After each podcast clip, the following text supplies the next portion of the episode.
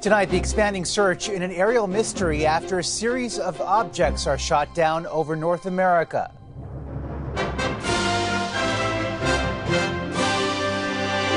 Heightened vigilance in the air. Obviously, there is some sort of pattern in there. As more pieces of the balloon from China are retrieved from the sea. A new deal on health care. Ottawa's offer accepted by the premiers. I think Canadians want to see us working together. A financial remedy, but far from a long term fix. Plus, a surprise standout at the Super Bowl. The sign language performer, shining bright like a diamond.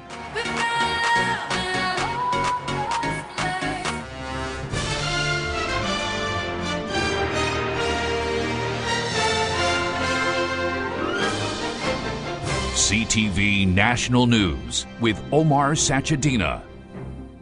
Good evening, everyone. Canada and the U.S. are racing to figure out exactly what was shot out of the sky this weekend, just as the U.S. recovers what it calls critical pieces of a suspected spy balloon from China. The Pentagon says electronics and sensors, which could reveal more about the balloon's purpose, were removed from the ocean floor near South Carolina by a crane. But that is just one of four objects shot down in the last nine days across North American airspace. CTV's Ottawa Bureau Chief Joyce Napier with the high level investigations on both sides of the border.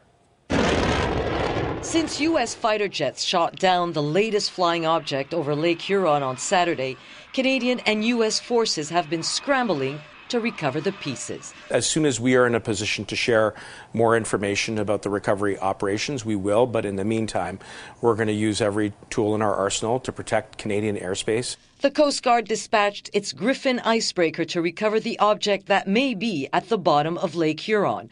The RCMP is also involved in the operation. Canada's defense minister tweeting this afternoon that the Royal Canadian Air Force has deployed five aircraft to support efforts to recover the debris from the object that was taken down over Yukon. There is much analysis going on at the highest levels of NORAD in both Canada and the United States to try and understand more, to facilitate in the location of the object, and to uh, understand better. Uh, you know, the, and be able to answer the questions that Canadians have. Canadian and American military and intelligence agencies don't know or are not saying what these flying objects are or where they came from.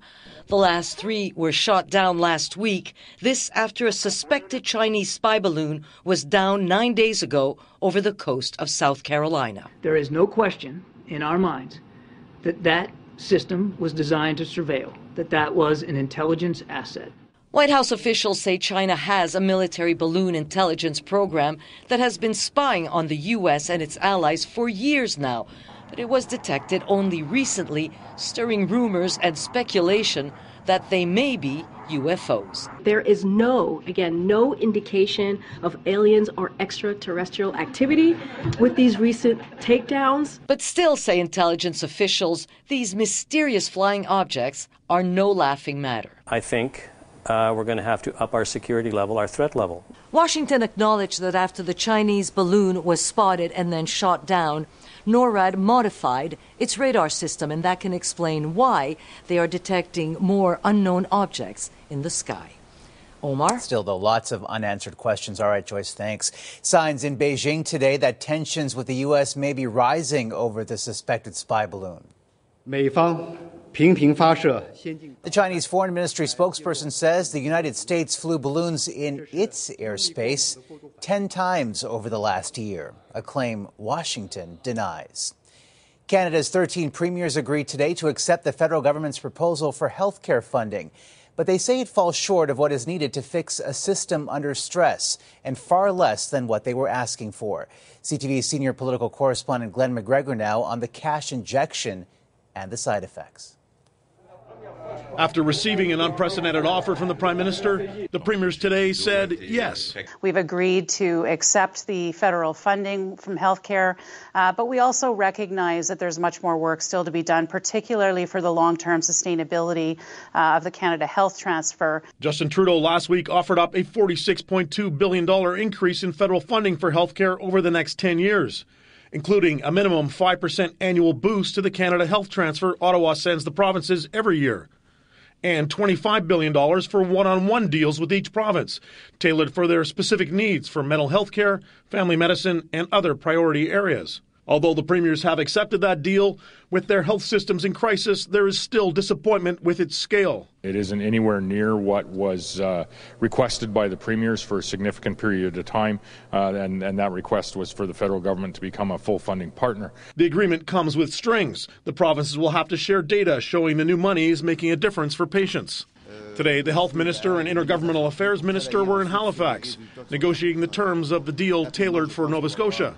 We believe that yes, dollars matter, but for those dollars to have any sense, they need to be translated in real outcomes for people. Jean Yves Duclos and Dominic LeBlanc are on a cross country sales trip to lock in more provinces. We're going to British Columbia tonight and then up north to the territories and then the prairies at the end of the week.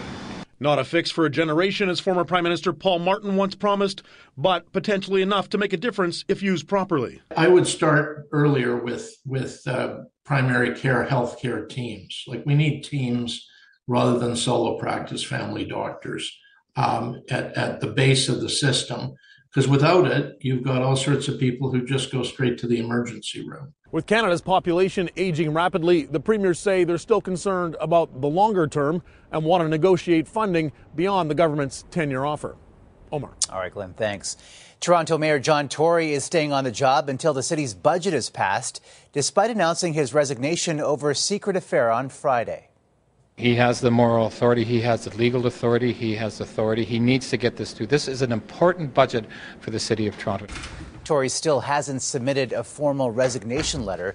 The 68 year old mayor admitted to an inappropriate relationship with a 31 year old woman who had worked in his office.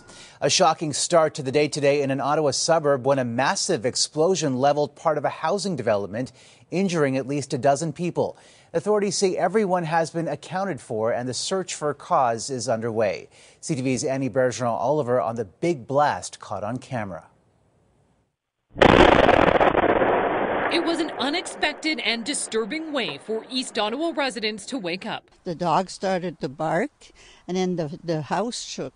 I didn't think earthquake, but it felt like that kind of like, like the house kind of rattled a little bit. It wasn't a quake, but a gas leak that sparked this major explosion and flattened four homes currently under construction. Dozens of others were damaged, and the impact was felt kilometers away you know, loud crash, and then we wake up, the ceiling is kind of like falling down on us. Our whole back of our house is just gone. Ian Carlson's home took a hit, but he's feeling lucky his family, including his infant son, are safe. The the ceiling kind of fell right onto the bassinet as well and kind of wrecked the bassinet. So if the baby was in the bassinet at the time of the explosion, I you know, it could have been you know, very bad. A total of 12 people were treated by paramedics. Two had to be freed from beneath the rubble, including this individual who was caught in a house that collapsed and rescued roughly three hours after the blast occurred. It's a, a, bit of a miracle that there weren't more serious injuries, and we're thinking of those who were who were injured. The shockwave was so intense it blew out windows of nearby homes, left lawns littered with insulation, and blew shingles right across the street.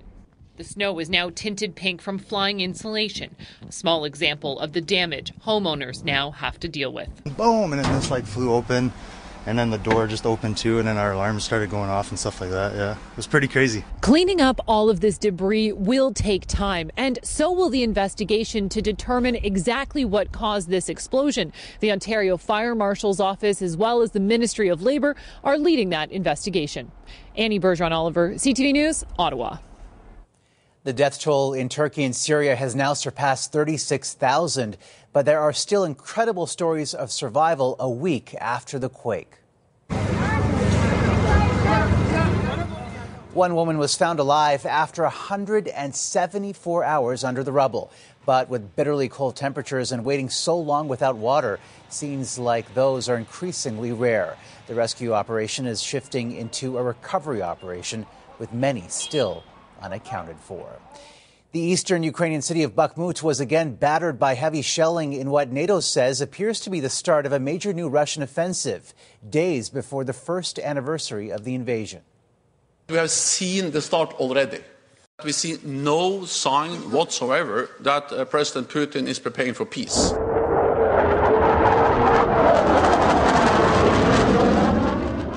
The battle for Bakhmut has been grinding on for months as Russia and the Wagner mercenary group seek a foothold in the Donetsk region. For some of those fighting in Ukraine, having to face the loss of limbs from the battlefield is life changing. But as CTV's Washington Bureau Chief Joy Malbon reports, a prosthetics lab is giving wounded warriors hope. Hit by a Russian landmine eight months ago, 23 year old Alexander lost both his legs above the knee. Now he's learning how to use his new ones. It feels amazing, he says. It feels like I won the lottery. Three days earlier, Alexei tried his new arm. Now he can hold a glass of water. Can he relax his shoulder a little? And Roman fitted for the first time with a new harness built right here at the medical center to holster his bionic arm. Looking into the mirror, he says kind of proudly, I look like a cyborg. Since Russia invaded, it's believed thousands of Ukrainians have lost limbs. And in a war zone, you won't find this state of the art technology. Including the foot is about twenty, twenty-five thousand dollars. Mike Corcoran and his team have experience treating America's wounded warriors, donating their time and raising nearly a million dollars on a mission to make these men feel whole again. One of the patients that came over, we were told that he was suicidal. He's a double above knee amputee. He couldn't get prosthetics in Ukraine, and he was very, very um, depressed when he got here. But he's he's doing fantastic now. Condensing months of work and rehab into weeks, there are fittings. Let me dial this up a little bit more. Adjustments, even skin color. This is the one he liked. Each day brings new confidence. So, so far, so good. Roman won't be able to fight again, but as a construction worker, he'll rebuild after the war. Hopefully, he says, I'll do it with both of my arms. Alexander's been here the longest, fine tuning his reflexes with those computerized knees. He stumbles to show he can get up again, planning not just to walk, but to run back to the front lines. It's a miracle, he says. I feel like myself again. This is where the hope is born. Hope and new tools to get their life back again. Joy Malbon, CTV News, Silver Spring, Maryland such determination. Many in New Zealand are facing an uncertain future tonight as Cyclone Gabrielle led to the declaration of a national state of emergency on the country's North Island. Extensive flooding and landslides have caused widespread destruction. Many have been forced from their homes, and some towns have been cut off. A lot of families displaced, a lot of homes without power, uh, extensive damage done uh, across the country. It will take us a wee while to get a handle on exactly what's happened. Some areas received three times as much rain in one night than what usually falls in all of February. Time for a short break, but when we come back. All of a sudden, I just saw this whoosh. Targets of a violent U Haul rampage in New York City. Plus, a stunning shooting star caught on camera.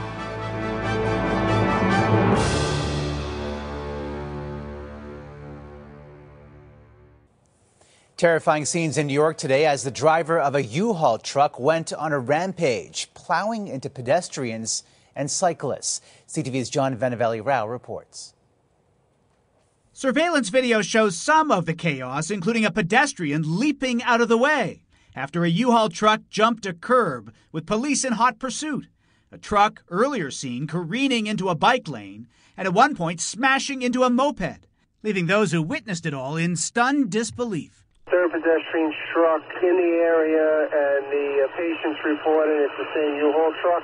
Beginning at 11 a.m. and lasting around 40 minutes, the U-Haul and its driver made its way through a half a dozen intersections in Brooklyn. All of a sudden, I just saw this whoosh, and I saw this man on a m- motorcycle, probably delivering something, just being m- mowed down. In all, eight people were hit. One of them is a police officer who was taking police action during this incident. Police were finally able to end the chase at a tunnel entrance leading to Manhattan. arresting driver Weng Sor, who is 62 years old. Reportedly, at one point, he screamed he wanted to die. Police say the motive is unknown. At this time, we have no indication that there is any terrorism involvement in this incident. A bomb squad was called to the scene, but inside the truck they found only clothing and other items, something the suspect may have been living in it. I just think the world is going crazy. Just crazy. With police now trying to determine if the driver acted intentionally. John Vennavally Rao, CTV News, Toronto. A Vancouver police officer has been convicted of assault with a weapon in connection with the arrest of a black man in 2018. Cell phone video shows officers arresting Jamil Moore Williams, who was stopped for jaywalking. Police say he failed to show ID, but the judge ruled tasering him three times was not reasonable or necessary. Constable Jared Sidhu remains on the force, but Vancouver police say they are assessing his status now that he's been convicted. Meanwhile, Moore Williams, who claims he was racially profiled, has filed a civil suit against the Vancouver Police Department and a human rights complaint. A Manitoba man who spent more than 20 years behind bars for triple murder will get the chance to overturn his conviction. Robert Sanderson was found guilty of stabbing three people in 1996 and received a life sentence. But new DNA evidence has emerged. So, Canada's Justice Minister has sent the case to the Manitoba Court of Appeal for a new hearing, concluding there was likely a miscarriage of justice. Friends and family of a 16 year old trans girl stabbed to death over the weekend in a park southwest of Manchester, England, are demanding justice tonight. Brianna Ghey had thousands of followers on social media. Police say her murder is being investigated as a targeted attack, but do not believe it was a hate crime. Two 15 year olds have been arrested. Still ahead, a journey a long time in the making. Our people are just full of joy, and our ancestors are uh, rejoicing. A culturally cherished artifact back where it belongs.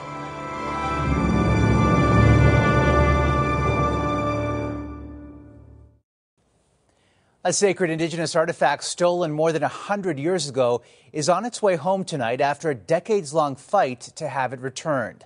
A totem pole taken from a remote First Nation on BC's central coast was removed from the Royal BC Museum today and began the journey back to the community whose history and stories are etched into it. Here's BC Bureau Chief Melanie Nagy. In the heart of BC's capital city, a crane carefully lifts and lowers something sacred but also stolen. Wrapped in protective sheeting is a totem pole, removed from the traditional territory of the Nuxalk Nation. He's coming home. He's coming home. Snuxyaltwa is one of the nation's hereditary chiefs. He's tirelessly worked to have the totem returned to his people. I feel teary eyed right now, and I'm happy and sad at the same time. Snuxyaltwa's pursuit is personal. He says his great grandfather carved the pole that stood outside his family's longhouse near the town of Bella Coola until it was taken away in the early 1900s. It's been a struggle. We had lots of struggles during this time. For years, museum staff said the totem was purchased from the Nuxalk, something the nation has long disputed, going as far as to file a lawsuit last year. It's been maintained and it's been cared for. Janet Hanus, who works at the museum, helped facilitate the totem's return. She acknowledges it took far too long. To Indigenous people, they weren't artifacts, they were cultural pieces, they were ceremonial pieces. The pole's repatriation is part of a growing movement. Like the Nuxalk, nations across the country are actively working to have their artifacts returned. After two days of ceremony, the Nuxalk will load the totem onto a transport truck. For more than a thousand kilometers trip back to the nation's territory, a long journey, decades in the making. Melanie Nagy, CTV News, Vancouver. Canada's first Indigenous Governor General says she has seen a rise in hateful remarks online, and she is turning off all comments on her social media accounts as a result. Mary Simon tweeted In recent months, we have witnessed an increase in abusive, misogynistic, and racist engagement, including a greater number of violent threats. Camilla, the Queen Consort, has canceled her public engagements for the week after Buckingham Palace announced she has tested positive for COVID. This is the second time the 75 year old has tested positive, the first exactly a year ago. Skywatchers in England and northern France were treated to a celestial light show early this morning when a flaming meteor plunged into the English Channel. Social media video shows the space rock streaking across the night sky before exploding over the water in what's called an airburst. It was spotted by scientists hours before crashing to Earth. Only the seventh time in history they've accurately predicted a meteor strike. After the break, more history and the breakout signing star.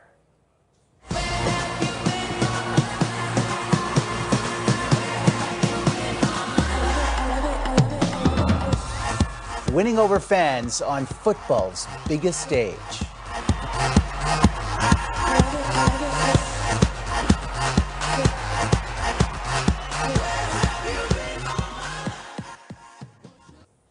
Well, the Philadelphia Eagles didn't lift the Lombardi trophy in last night's Super Bowl showdown, but a Philadelphia native did win fame. CTV's Heather Wright explains. Suspended high above the field, cradling her baby bump, Rihanna kicked off a glitzy Super Bowl halftime show. Singing hit after hit, it was her first live performance in seven years.